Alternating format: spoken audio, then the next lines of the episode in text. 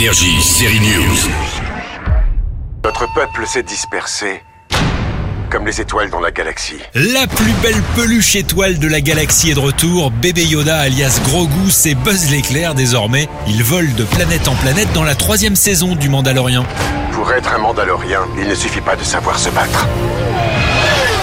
Il faut aussi savoir se repérer dans la galaxie. De cette manière, on ne peut pas se perdre. Attention, il est tellement trognon le petit Grogu qu'il est en train de piquer la vedette à la star de cette série.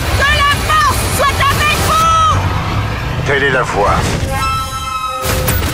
Kev Adams, lui, est un mec assez normal dans la nouvelle série de TF1. En revanche, la série à venir, ouais, c'est son nom, elle est un peu fantastique. Elle a débuté cette semaine, c'est le portrait d'un type qui parle sur Internet à son double dans le passé. Il faut se méfier des gens qui te parlent sur Internet.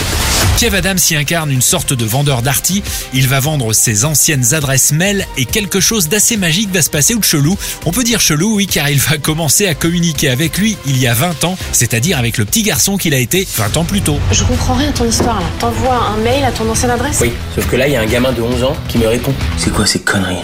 Mais jouer avec le passé peut être lourd de conséquences. Hein Demandez donc au héros de Retour vers le futur dont cette série s'inspire clairement. Attends, attends, attends, c'est quoi ça Ça, ça, ça, c'est un miroir. Ouais, je sais, c'est gênant. Il y a donc deux Kev Adams dans cette série, le grand et le petit à 11 ans. Le vrai, le mini Kev de 11 ans savait déjà qu'il voulait être acteur, lui. Je rêvais déjà de faire ce métier, je rêvais déjà d'être comédien, de monter sur scène. Et je me disais, euh, j'aimerais bien parfois fermer les yeux et me réveiller. Et hop, ça y est, j'y suis quoi. En tout cas, j'imitais les sketchs euh, d'Eli Kaku, de Michel Courtemanche, de Gad Elmaleh. Et puis j'étais, euh, voilà, un peu comme le personnage dans la série, euh, très curieux de tout. Euh, J'avais envie de me faire des potes partout. Je détestais l'injustice. Donc ouais, c'est quand même vachement inspiré de, de ce que moi aussi j'ai pu être à un moment. Bébé Yoda explore la galaxie à nouveau sur Disney+. Quant à la série à venir, c'est lundi soir sur TF1 jusqu'au 13 mars. Énergie, série News.